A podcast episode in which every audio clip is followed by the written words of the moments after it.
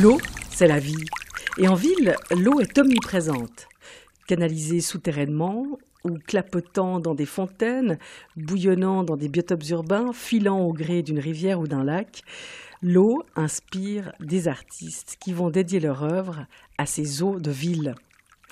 Ainsi, neuf étapes au fil de l'eau vous sont proposées, étapes enrichies par une cascade d'invités.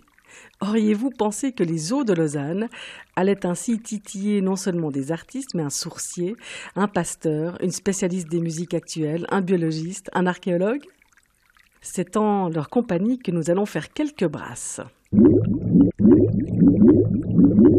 Ah bah oui, la ville de Lausanne euh, est profondément, résolument, euh, absolument culturelle. Et depuis plus d'un siècle, elle dynamise et fait rayonner la création artistique. Depuis 1932, Lausanne soutient les artistes, notamment en les mandatant pour réaliser des œuvres qui sont installées dans la ville dans des points accessibles à toutes et à tous. Ces œuvres sont en compagnie d'autres, commandées, elles, par le canton de Vaud ou encore par des privés. Ces sculptures, ces installations, vous les trouvez dans les parcs, sur les places, des places de jeu, au détour d'une rue, et pourquoi pas peut-être même dans la cour de votre immeuble. Vous les avez certainement déjà remarquées. Le guide Art en ville, édité par euh, le service de la culture de la ville de Lausanne, vous invite à découvrir cette euh, incroyable collection d'œuvres d'art à ciel ouvert au fil de cinq balades urbaines. Et le podcast que vous êtes en train d'écouter complète ces explorations de façon vivante, inattendue. L'épisode précédent vous menait sur les traces de drôles de bêtes urbaines. Aujourd'hui, nous vous proposons de découvrir ensemble le tempérament changeant de Lausanne. La ville a de multiples facettes, calme, vive, jaillissante, secrète ou expressive. Bah tiens, à l'image de l'eau qui la parcourt. C'est tout bon? Alors embarquons. Bonjour, je m'appelle Nicolas. Je serai votre accompagnateur pour vous diriger d'une œuvre à l'autre. Ce parcours privilégie la marche et les transports publics et il peut aussi s'effectuer à vélo. Le parcours dure un peu plus de trois heures à pied et en transport public et environ deux heures à vélo. Vous pouvez aussi le faire en plusieurs étapes. Afin de faciliter votre visite, vous pouvez télécharger la carte du parcours sur www.aranville.ch. Pour découvrir la première œuvre, rendez-vous à l'église de Saint-François qui se trouve sur la place du même nom. L'œuvre se déploie à partir d'une fontaine située derrière l'église, c'est-à-dire qu'elle est accolée à la façade nord de l'édifice. Je vous laisse en compagnie de notre guide maison Florence Grivel, du pasteur Jean-François Ramelet et du sourcier Alexandre Oricchio qui vous en diront un peu plus sur cette fontaine.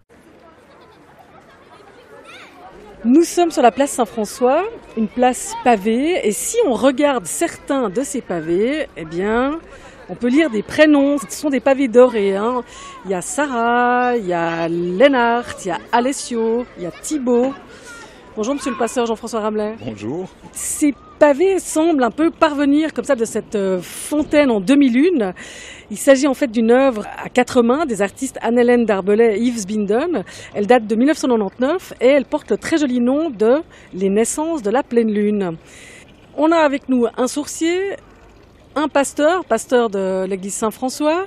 Quand je l'ai vu quand j'étais jeune, ça m'a interpellé, dire ah ben c'est joli, voilà une fontaine, une vie, on se place à côté de l'eau, on écoute l'eau.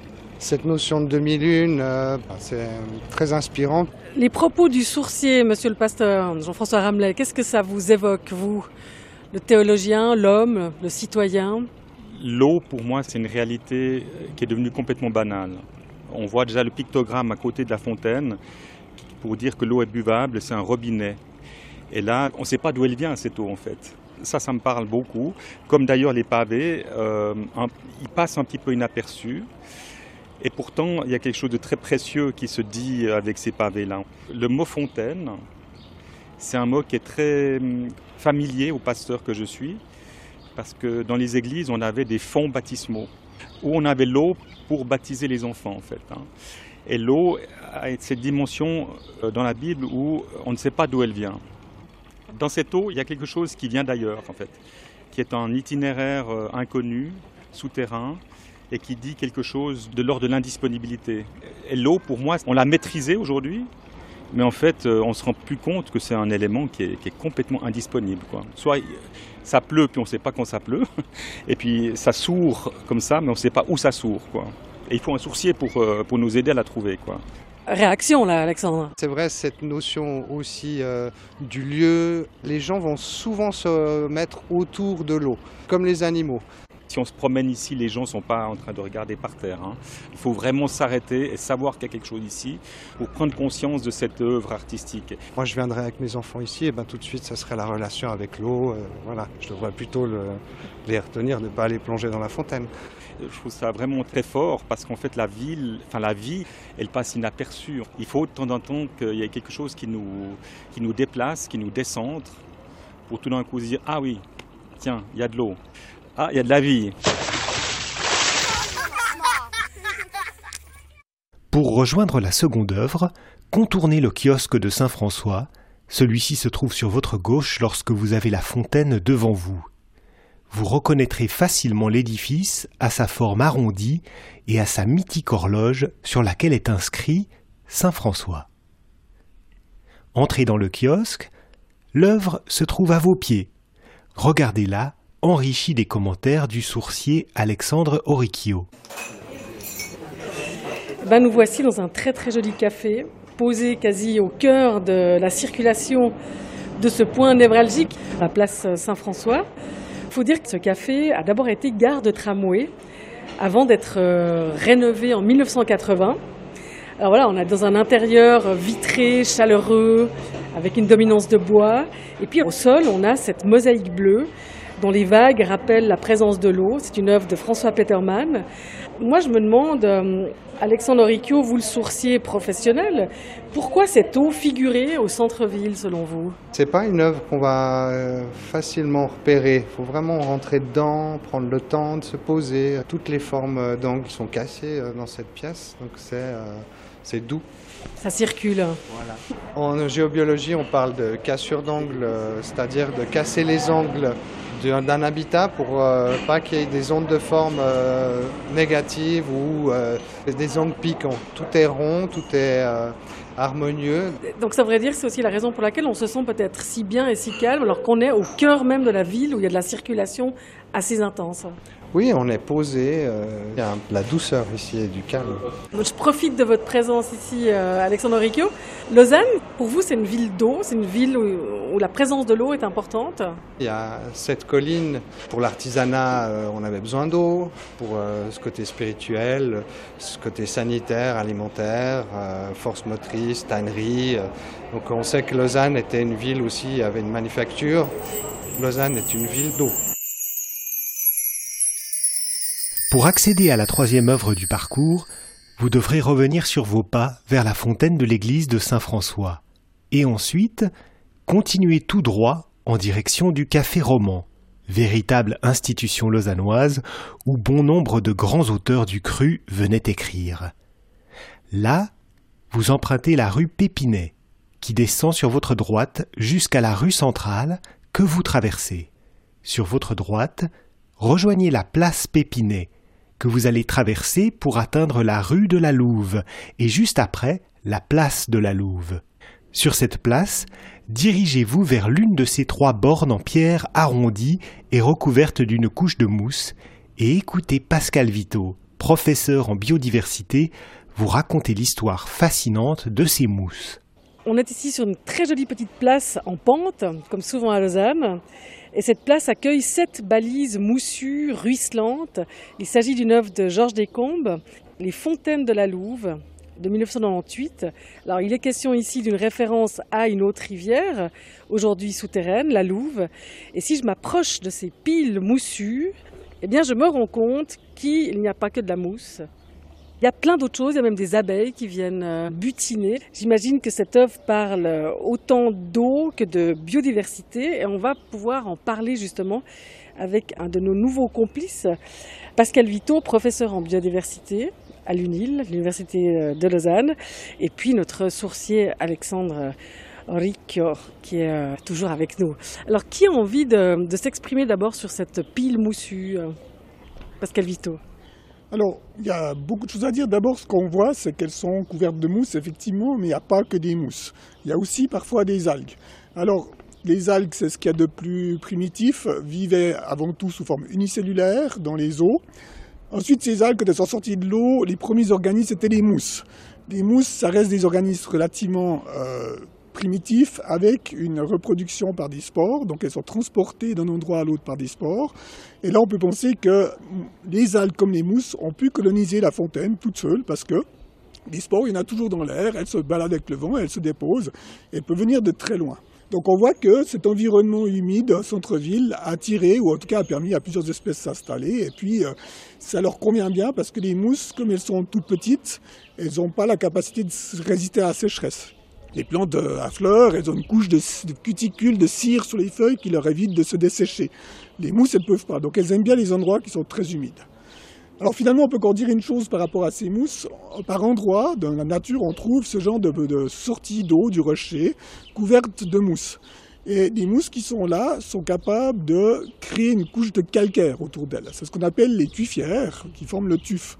Mais pour ça, il faut des conditions très particulières. Il faut une eau qui est très chargée en calcaire, calcaire dissous, et puis avec beaucoup de gaz carbonique aussi, et relativement froide. Et au moment où cette eau qui est très chargée en calcaire sort à l'extérieur avec une pression plus faible, avec une température plus faible, plus les mousses qui font de la photosynthèse, qui vont prendre le CO2, ça va précipiter ce calcaire qui va former une couche, comme une croûte par-dessus les mousses. Alors il y a une espèce de combat entre la mousse qui va grandir hors du calcaire, quand tu vas grandir, et le calcaire qui va la recouvrir. Et ceci grandit de l'ordre du centimètre par année, donc finalement on arrive à faire des grosses couches de, de tuf au fil des, années. Alors l'œil du spécialiste On parlait de tuf calcaire, euh, l'œuvre est faite en tuf. On retrouve de la mousse, puis une circulation lente, où l'eau va gentiment couler autour, puis se déposer et donner la vie à la partie végétale. Hein, donc s'il y avait beaucoup de flux euh, de mouvement, euh, il n'y aurait pas eu le même type de, plantes parce qu'elles vont être délavées. Ici, il y a vraiment cette histoire de goutte à goutte, de resurgence de l'eau, euh, les abeilles qui viennent boire au niveau de la mousse ça leur permet de se poser et de s'abreuver. Hein. donc le lien entre le minéral, le végétal, l'eau, il y a une interstice que la mousse donne à vivre au lieu.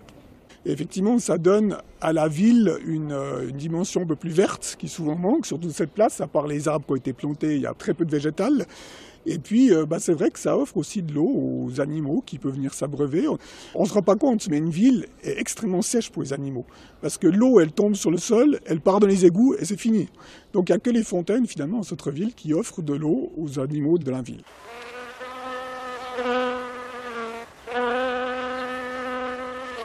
Pour vous rendre à la prochaine œuvre, revenez en arrière jusqu'à la rue centrale. Prenez cette rue sur votre droite, pour passer sous le grand pont. Vous allez déboucher sur la place de l'Europe, que vous traversez pour passer sous la passerelle métallique qui surplombe la place. Vous apercevrez alors la voie du chariot en ligne droite devant vous. Vous empruntez la voie du chariot pendant environ deux minutes pour arriver sur l'esplanade du Flon, reconnaissable à sa fontaine au centre de laquelle trônent des instruments de musique en bronze. La parole est à Laurence Dessarzan, spécialiste des musiques actuelles. Nous sommes arrivés à l'esplanade du Flon. Le Flon, bah, c'était la rivière euh, qui traversait et qui traverse la ville de Lausanne, mais qui coule plus à ciel ouvert. Et on est face euh, à une fontaine. Et ce qu'on peut remarquer, c'est que les pieds dans l'eau, eh bien, nous voyons un micro, une guitare électrique, un ampli, une batterie, qui crachotent non pas du son, mais plutôt des filets d'eau c'est une œuvre qui est signée de Vincent Colère. Elle date de 2017. Elle s'appelle Unplugged. Alors la présence de la musique euh, ne doit pas euh, trop vous étonner ici, Laurence de Sarzan, spécialiste des musiques actuelles. On va voir le point de vue du sourcier tout de suite. Mais vous, qu'est-ce que vous inspire cette fontaine? Moi, je trouve ça assez intéressant parce qu'en fait, euh, l'eau déborde des instruments. Puis c'est quand même l'idée quand on joue, surtout dans les musiques actuelles, d'aller au-delà d'instruments. Et puis des fois, euh, voilà, ça gicle, comme on dit. Euh, donc tout est un peu dans l'excessif. Puis là, on l'eau, bah voilà, elle n'est pas bloquée, elle n'est pas canalisée, et puis elle sort partout, elle sort par l'ampli. Et moi, c'est ça que j'aime bien euh, dans cette œuvre, c'est que voilà, on n'arrive pas à contenir le son. Pour ça que j'aime bien cette fontaine. Je crois savoir que vous avez quand même pas mal de questions à poser aux sourciers. Si on se déplace de la musique un instant, vous avez envie d'aller sur l'eau, c'est ça? Oui, je pense que c'est un endroit intéressant parce que ça fait circuler les énergies. Ce flon, il est canalisé. Alors, on se dit tout est canalisé, tout est contrôlé. Euh, puis c'est un petit peu l'antithèse de ce qu'on attend de la musique. On a envie que ce soit émotionnel, que ça déborde. Donc, euh, qu'est-ce qui se passe ici? Mais oui, qu'est-ce qui se passe, Alexandre Riccio? Sur le lieu du flon, ben, on voit que c'est une phase industrielle où l'eau a été utilisée pour l'industrie parce qu'avant on avait vraiment besoin euh, d'eau pour la motricité, transport, alimentation, tannerie et autres. Donc euh, ils ont tout euh, fermé pour que l'eau ne s'infiltre pas dans les bâtiments. C'est pour ça qu'on canalise, c'est pour éviter justement les débordements. Donc dans les villes, ils ont fermé, fermé, fermé. Puis maintenant, on va gentiment réouvrir, remettre un biotope quand il y a l'eau, il y a toujours des rencontres qui se passent. Il fallait qu'il y ait un élément comme ça qui soit moins contrôlé et puis qui permette euh, aux gens de s'exprimer. Et puis c'est vrai que c'est ce qu'on a envie un petit peu dans ce flanc, c'est d'écarter un petit peu les pierres, que l'eau s'exprime et ramène euh, plus de vie, plus de vie organique. Une fois n'est pas coutume, revenez sur vos pas pour rejoindre l'œuvre suivante. Vous reprenez la voie du chariot en direction de la place de l'Europe. Une fois sur place, vous vous dirigez vers l'entrée de la station de métro Lausanne-Flon. Attention, comme cette station comporte plusieurs entrées, prenez l'entrée principale de la station qui se situe de l'autre côté de la rue centrale. Vous entrez dans la station de métro et prenez le métro M1 en direction de Renan-Gare jusqu'à l'arrêt Malais. À l'arrêt Malais, vous descendez du métro et prenez à droite sur le quai, puis à nouveau à droite au passage sur voie que vous traversez. Vous continuez en direction de la vallée de la jeunesse qui vous est indiquée sur un panneau fléché jaune. Vous passez sous le pont de Bourgogne et continuez tout droit jusqu'au croisement. Là, vous descendez le chemin de la prairie. Attention, Prenez bien le chemin qui descend et non celui qui monte. Vous apercevrez alors un grand bâtiment en verre noir avec des disques dorés qui scintillent sur sa façade. Ici, c'est l'artiste Rudy Desselière qui va nous parler de son œuvre qui a pour titre Vague image. Nous voici au sommet de la vallée de la jeunesse, une vallée verte qui descend jusqu'au lac.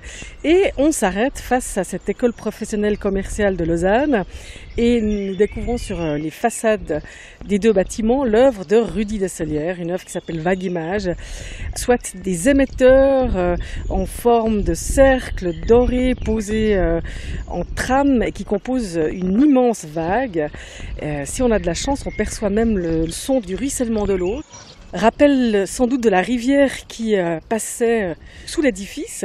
Nous avons avec nous l'artiste de cette œuvre, Rudy de Seller. Bonjour. Bonjour. Cette œuvre, elle date de 2015.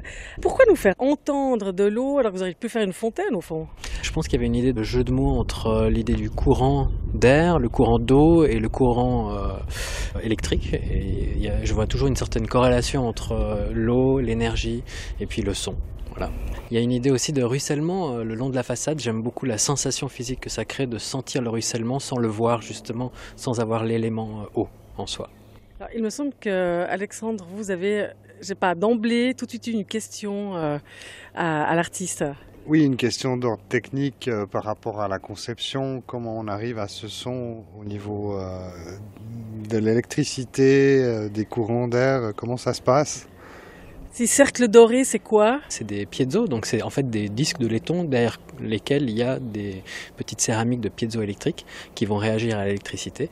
L'électricité que j'envoie, en fait, c'est tout simplement une onde sonore. Hein. C'est pas euh, rien de spécial. C'est un son euh, enregistré avec des hydrophones dans une rivière. Combien est-ce qu'il y a de ces haut-parleurs euh, qui sont comme des cercles dorés?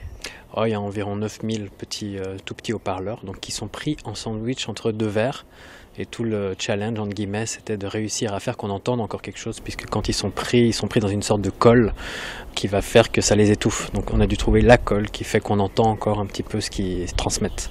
Une colle conductive. C'est plutôt une colle qui est un tout petit peu molle. Et alors paradoxalement, c'est des colles qu'on met dans les verres, donc c'est des verres de sécurité, on devient très technique, mais qui sont en général euh, phoniques, c'est-à-dire que ça absorbe le son en théorie dans les autoroutes ou les choses comme ça. Mais moi, je vais m'en servir de cette mollesse pour pouvoir faire bouger le haut-parleur à l'intérieur du verre, qui puisse un petit peu s'exprimer et puis nous transmettre euh, le petit son qu'on entend. L'avis du sourcier par rapport à cette œuvre, par rapport à la présence de l'eau, puisqu'il y avait une rivière où il y a toujours peut-être une rivière qui coule au-dessous de l'édifice, qu'est-ce que vous nous racontez? Ça me pose quelques questions. Comment est distribué le son? C'est vrai que l'eau qui coule, c'est comme un petit ruissellement qu'on n'entend pas. Puis, ah, ah oui, il y a un ruissellement d'eau. Ah, il disparaît. Ah, il revient. Puis c'est vraiment un, un son d'eau. Pourquoi avoir choisi justement un son qui arrive euh, aléatoirement? Pourquoi ne pas choisir le son continu? C'est que nous, on vient ici, vous et moi, maintenant voir l'œuvre, mais il y a des gens qui vivent avec. Et en général, c'est aussi pour ça, d'essayer de, à la fois, ne pas en faire quelque chose qui est là en permanence et qu'on oublie au final. Euh, et c'est aussi pour ne pas éventuellement embêter certaines personnes qui seraient peut-être agacées par la permanence de ce son, qu'il y ait une rencontre entre la personne qui passe et qui entend ce son, ce soit pas quelque chose qu'on puisse consommer quand on, vient, on l'a, et c'est là. C'est vrai que peut-être il faut repasser plusieurs fois, et puis de temps en temps, ça va exister visuellement et d'autres fois ça va être euh, avec le son. Pour atteindre la sixième œuvre du parcours, vous continuez à descendre le chemin de la prairie jusqu'à la flèche bleue qui indique Vallée de la Jeunesse et l'entrée du petit bosquet que vous traversez. À la sortie du bosquet, vous prenez à gauche, puis tout de suite à droite pour rejoindre la vallée de la Jeunesse que vous descendez toujours tout droit jusqu'au tunnel. Vous passez par un second tunnel, continuez toujours tout droit pour emprunter l'allée du Bornand. Vous apercevez alors des sortes de pyramides devant vous. À ce moment-là, vous prenez sur votre droite par la promenade de Vidi. Vous suivez la promenade de Vidi pendant dix bonnes minutes, avec toujours le lac sur votre gauche. Au bout d'un moment, vous allez apercevoir un parc de jeux et de détente sur votre droite vous distinguerez au fond du parc un bâtiment qui a la forme d'une vague. Il s'agit du nouveau Comité international olympique. Vous traversez le parc pour vous approcher du bâtiment en question. Avant de vous trouver devant le CIO, vous allez croiser une fontaine avec de grands blocs de granit. Nous allons rejoindre Laurent Flutsch, archéologue et directeur du musée romain de Lausanne-Vidi, qui va vous exposer sa version de cette bien étrange fontaine. Alors, on est à deux pas du CIO, ce grand bâtiment qui accueille le Comité euh, international olympique. Et puis, juste en face du bâtiment, il y a cette place de granit qui date de l'année de l'exposition nationale suisse de 1964. C'est une œuvre faite de stèles, de blocs, une fontaine vraiment monumentale de Bernard Chorderet. Elle se trouve à deux pas du musée euh, romain de Vidi. Alors justement, comment résonne cette fontaine avec euh, vos préoccupations archéologiques et euh, antiques, Laurent Flutsch, directeur de ce musée eh ben, cette fontaine euh, rappelle évidemment euh, toute une série de vestiges euh, qui sont à peu près sous nos pieds, même si à l'emplacement où se trouve cette fontaine, on est au-dessus du lac antique. La rive était quelques dizaines de mètres plus au nord. C'est une évocation intéressante parce que on y trouve euh, beaucoup de, monolithes importants euh, en forme de menhir, dressés ou couchés. Euh, on a retrouvé ce genre de vestiges tout près d'ici. Il y avait des agglomérations au néolithique et à l'âge du bronze et à la fin du néolithique, on a dressé quelques menhirs dans les environs de Vidi. Et puis ensuite, bien sûr, beaucoup plus tard est venu à l'époque romaine le, le vicus, l'agglomération de Lousona, l'antique Lausanne. Et euh, on retrouve aussi dans cette fontaine alors des formes beaucoup plus construites qui évoqueraient peut-être cette, cette, antiquité avec euh, des canalisations, avec euh, des parties maçonnées, des plateformes, ce genre de choses. il faut savoir que l'Antiquité, les villes antiques dans nos régions comme ailleurs, était sans doute euh, aussi riche en canalisation et en conduite et en circulation d'eau que euh, ce qu'on a retrouvé à l'époque euh, moderne. Il a fallu attendre sans doute la révolution industrielle pour qu'on ait autant de tuyauterie, de conduite, de canaux euh, dans nos environnements bâtis euh, qu'à l'époque romaine. Au Moyen Âge, tout passait au milieu de la, rue et puis à ciel ouvert la plupart du temps. Donc, donc voilà, ce qui est intéressant, c'est que Bernard Chorderel n'a pas cherché à reconstituer des éléments bâtis réels de l'environnement antique de Lousona. C'est des massifs de maçonnerie. Et puis alors ce qui est malheureusement euh, pas conforme, c'est le granit, évidemment, puisque la ville de Lausanne était construite avec de la pierre locale. On a parfois taillé euh, un bloc erratique euh, en granit qui traînait dans le coin, mais disons que sinon c'était des galets de rivière, des galets de, de plage et éventuellement du calcaire taillé qui venait d'ailleurs pour tout ce qui était monumental et sculpté. Réaction à chaud de, de notre sourcier Alexandre Riccio. Alors je rejoins tout à fait euh, ce qu'il vient d'évoquer hein, sur euh, l'aspect euh, ben, justement des pierres redressées hein, en forme de menhir. La variation aussi au niveau de la géologie des pierres, c'est vraiment hein, tous des apports de matériaux qui viennent des Alpes. Est sur une zone molassique, des dépôts du lac. Donc c'est vrai que ce serait plutôt l'image des pierres qui ont été apportées et ensuite redressé par l'homme pour euh, établir un lieu spécifique et en faire quelque chose. Quand j'avais 4 ans, euh, je venais ici, courir, marcher, se balader entre les pierres, pouvoir euh, sauter le cours d'eau par des points où il y a des pierres entre deux, entendre l'eau, c'est un lieu magnifique. Hein. Maintenant, avec la fontaine derrière vous et le CIO devant vous, vous vous dirigez sur votre droite pour rejoindre le chemin du camping, que vous empruntez sur votre gauche pour déboucher sur un petit giratoire. À ce giratoire, vous prenez à droite sur la route de Vidi jusqu'à l'arrêt siège du CIO du bus numéro 24. Là, vous aurez deux options soit de continuer à pied, soit de prendre le bus pour la suite de votre parcours. Si vous optez pour le bus, prenez alors le bus numéro 24 en direction de Tours-Aldiment-Lac et descendez à l'arrêt Vidiport.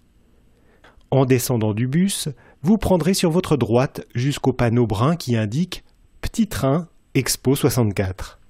Pour celles et ceux qui désirent poursuivre à pied, continuez tout droit jusqu'à ce que vous voyez le panneau d'entrée du parc archéologique sur votre droite. Le panneau est tout proche de l'arrêt de bus. Vous traversez le parc. En sortant du parc, vous allez déboucher sur un parking. Vous longez le parking et ensuite tournez à gauche sur l'avenue Pierre de Coubertin. Au croisement, vous continuez tout droit sur l'avenue Pierre de Coubertin jusqu'au panneau brun qui indique Petit train Expo 64. À présent, que vous soyez venu à pied ou que vous vous soyez déplacé en bus, vous vous retrouvez devant le panneau Petit train Expo 64 et vous apercevez en contrebas une grande fontaine en cuivre. Sébastien Apotello, du service de l'eau de la ville de Lausanne, va nous en dire un peu plus sur cette eau qui jaillit du sommet de cette fontaine. Alors on est toujours en bordure de lac, dans ce parc magnifique, et on découvre cette fontaine tout en verticalité, tout en métal. Il s'agit d'une fontaine à la gloire de l'eau, réalisée en 1964 par Hans-Jörg Giesiger. Avec vous, Sébastien Potello, bonjour. Oui, bonjour. Vous appartenez au service de l'eau de la ville de Lausanne, avec nous Alexandre Riccio, notre sourcier également. Qu'est-ce qu'on peut dire de cette fontaine avec le regard qui vous est propre? La première chose, c'est qu'elle est en métal. Donc c'est une, euh, fontaine euh, qui n'est pas très courante par rapport aux fontaines classiques en pierre. Et puis c'est vrai que tout ce métal, ça me, moi ça me fait penser aux tuyaux, à, tout ce qui est euh, ouvrage pour transporter l'eau potable. On voit que c'est du métal rifté, donc voilà des techniques qui étaient utilisées à l'époque pour faire des tuyaux et faire des, des kilomètres pour amener l'eau à Lausanne par exemple. Ça exprime des canalisations internes, souterraines, mais qu'on montrerait au grand jour. Alors pourquoi pas un peu Ouais, tout à fait. La technique d'assemblage, les matériaux et tout euh, me font penser à ça. Et au niveau de l'eau, on, est tout près du lac. Est-ce que c'est une fontaine qui pompe l'eau du lac? Alors non, c'est en fait une fontaine qui est branchée sur le réseau et qui fonctionne en circuit fermé. Comme il y a des grands jets hein, qui montent à je sais pas, 8 mètres de hauteur, ça consommerait trop d'eau d'utiliser l'eau du réseau et de la rejeter ensuite. Donc il y a des pompes qui la font tourner. Et puis, euh, bah, du coup, l'eau n'est pas potable. Et puis, c'est pour ça qu'il y a une petite fontaine qui est installée tout près pour pouvoir aller boire. Qu'est-ce que ça vous inspire, vous, euh, le sourcier Alexandre Riccio Parler de métal, on parle du cuivre. Donc euh, le cuivre, euh, c'est un élément qu'on a retrouvé bah, justement euh, pour conduire l'eau, pour les becs de fontaine aussi. Hein. ça, on peut les avoir en différents alliages, mais en général cuivre, laiton. Et donc là, on retrouve ce matériau avec cette couleur dorée du, du, cuivre. Ce qui m'inspire, c'est vraiment, il y a une verticalité, donc il y a aussi un son qui est particulier à cette fontaine parce que l'eau euh, tape sur l'élément métal. Quel rapport vous avez avec l'eau, vous, Sébastien Apotello C'est mon métier de tous les jours, dans un service qui couvre un grand territoire, parce qu'on va chercher l'eau jusqu'au pays d'en haut, dans des sources. On alimente euh, une vingtaine de communes, même plus. Puis avec euh, à la fois l'eau de source, la distribution d'eau, les réservoirs, tout ce qui est invisible, tout ce qui est souterrain, les stations de traitement avec des ouvrages très technique si on veut pour pouvoir filtrer l'eau. Puis ensuite la partie évacuation, la steppe, les eaux usées, le rejet au lac. Donc vraiment euh, quelque chose euh, presque d'infini au niveau technique, scientifique, euh, dans, la gestion quotidienne, dans les évolutions futures aussi. quelque chose de passionnant, mais beaucoup d'enjeux s'étend. Pour celles et ceux qui souhaitent poursuivre leur chemin en bus, il vous suffit de revenir sur vos pas pour prendre le bus numéro 24 à l'arrêt Vidiport, toujours en direction Tours-Aldimant-Lac jusqu'à l'arrêt Ouchy Olympique. Pour celles et ceux qui souhaitent continuer à pied, empruntez le chemin des tennis qui vous emmène à travers un petit bosquet bordé de cours de tennis. À la sortie du bosquet, vous prenez sur votre gauche l'avenue Émile-Henri Jacques Dalcroze jusqu'au giratoire où trône une sculpture en forme de flamme olympique. Là, vous allez emprunter l'avenue de Rodani sur votre droite. Pour que vous soyez sûr de ne pas vous être trompé, vous devriez passer devant l'arrêt de bus Théâtre de Vidi. Vous pouvez soit emprunter le bus numéro 24, soit continuer à pied. Si vous décidez de poursuivre à pied, il vous faudra marcher toujours tout droit sur l'avenue de Rodani pendant environ un quart d'heure pour rejoindre l'arrêt de bus Ouchy Olympique. Vous passerez par un giratoire avec un plongeur en son centre et vous continuerez tout droit. À l'arrêt de bus Ouchy Olympique, que vous soyez venu en bus ou à pied, vous vous dirigez en direction du lac. Vous allez traverser une forêt de mâts pour drapeaux, et si vous regardez en direction du lac, vous allez apercevoir une immense sculpture en forme de la lettre C qui paraît comme posée sur le lac. Pour apprécier pleinement le travail de l'artiste, dirigez-vous vers les quatre monolithes en pierre. Vous allez à présent pouvoir comprendre le fonctionnement de cette sculpture avec l'artiste qui l'a réalisée, Clélia Betoua. Nous sommes arrivés à Ouchy, toujours au bord du lac, on entend cliqueter euh, les mâts des bateaux. On n'est pas loin non plus des départs des gros bateaux, des bistrots. Et puis surtout, on est face à une œuvre qui s'appelle Éole. Il s'agit d'une double sculpture de Clélia Betua, une œuvre qui date de 1994. Nous avons à la fois une euh, girouette qui tourne et nous avons ces quatre monolithes de pierre qui vont nous permettre de faire quelque chose. Mais le mieux, c'est de donner la parole tout de suite à Clélia Betua, l'artiste qui est avec nous. Bonjour. Bonjour, bonjour. Alors oui, ces quatre monolithes sont là comme présence euh, terrienne face euh, à cet arc de cercle aérien qui tourne, là on le voit bien, hein, qui se met dans le vent, c'est donc une girouette. Et si en fait vous tournez autour des blocs, mais surtout vous mettez devant, vous verrez qu'il y a un disque au sol qui est juste dans le même axe, donc à 160 mètres exactement de la girouette. Vous verrez le nom d'un vent inscrit au sol.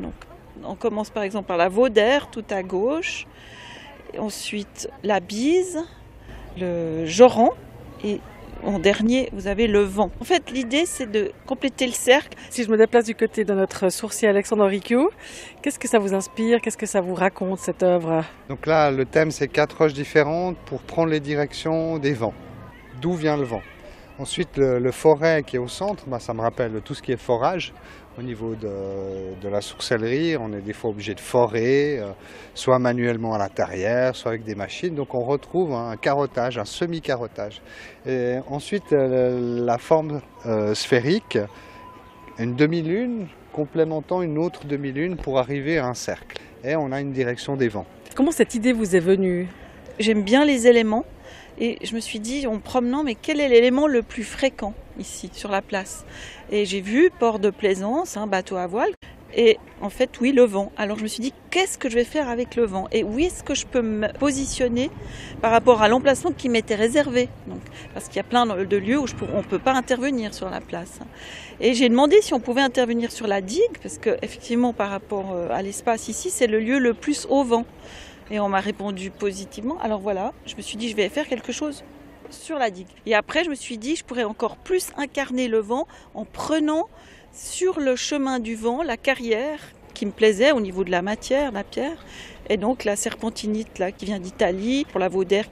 Pour la bise, c'est du granit du Labrador qui vient de Norvège. Ici, pour le Joran, c'est un petit gris de Belgique. Le vent, c'est du Saint-Laurent, près de Béziers, dans le golfe du Lion.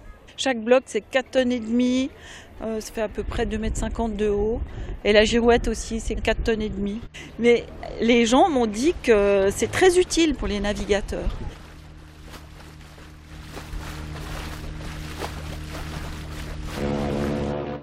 Voilà, nous sommes arrivés à la fin de ce parcours. Nous espérons que vous avez eu du plaisir à découvrir toutes ces œuvres qui avaient en commun le thème de l'eau. Vous pouvez maintenant remonter en ville, comme on dit à Lausanne, en prenant le métro M2 à la station Lausanne-Ouchy Olympique, qui se situe derrière vous si vous avez le lac en face de vous. Mais si vous souhaitez poursuivre votre aventure en notre compagnie, nous vous avons réservé une petite surprise sous la forme d'une œuvre bonus. Pour la rejoindre, vous pouvez reprendre le bus numéro 24 depuis l'arrêt Ouchy Olympique, toujours en direction Tour Aldimant Lac, jusqu'à l'arrêt Parc Musée Olympique où vous descendrez du bus. Si vous préférez marcher, il vous suffit de longer le lac. Vous poursuivez votre chemin à pied avec le lac sur votre droite jusqu'à l'arrêt Parc Musée Olympique. Vous traversez le passage à piétons que vous allez croiser sur votre gauche vous prenez le petit chemin qui monte sur votre droite, puis à nouveau à droite au croisement. Et là, vous allez vous retrouver nez à nez avec une drôle de figure mythologique qui verse de l'eau d'une vasque sur un plat rond. Vous allez en savoir plus sur cet étrange personnage grâce à Thierry Le Guimbul, professeur ordinaire en archéologie à l'Université de Lausanne. Alors nous voici dans ce majestueux parc euh, du Denantou à deux pas du lac toujours des grands arbres, euh, sûrement pluricentenaires, ces vallons, euh, ces œuvres, comme ce faune en bronze de 1955 d'Edouard Marcel Sando. C'est un personnage masculin qui verse l'eau d'une vasque dans un plat. Cette eau rejaillit euh, dans temps. C'est vraiment extraordinairement harmonieux. On entend même les grenouilles croasser.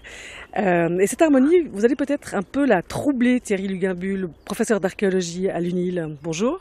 Bonjour.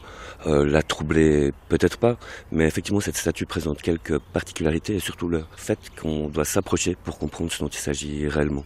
De loin, on a l'impression que c'est un triton qui verse de l'eau, ce qu'on pourrait appeler un, verso, mais quand on s'approche, on voit des petites oreilles pointures, et si on s'approche vraiment, une petite queue de bouc, ce qui permet d'identifier le personnage comme un faune, donc un personnage mythologique équivalent des satyres chez les Grecs, donc une sorte d'incarnation de la sauvagerie de la nature et aussi de sa lubricité. Donc on s'attend à un personnage très calme en train de faire couler de l'eau, mais on voit en fait qu'il tient une outre, et c'est une outre à vin. Donc voilà, quand on arrive tout près, on réalise euh, qu'on est face à une scène beaucoup plus exubérante et taquine en fait euh, qu'un simple verseur d'eau. Nous espérons que vous avez vogué avec plaisir, euh, avec intérêt au fil de ces histoires d'eau. Si vous souhaitez contribuer au rayonnement du podcast Art en Ville, n'hésitez pas à en parler autour de vous, à lui attribuer 5 étoiles sur iTunes ou votre autre plateforme d'écoute préférée. Et si vous ne le connaissez pas encore, découvrez l'épisode précédent. Drôle de bêtes urbaines vous fera rencontrer de bien surprenants spécimens en compagnie du biologiste Daniel Cherix et du jeune bien nommé Lou. Enfin, ne manquez pas de visiter le site officiel www.aranville.ch. C'est une source passionnante pour qui aime l'art ou les balades et pour toute personne curieuse. Le podcast Art en ville vous est proposé par le service de la culture de la ville de Lausanne. une production Young Pods. Pods.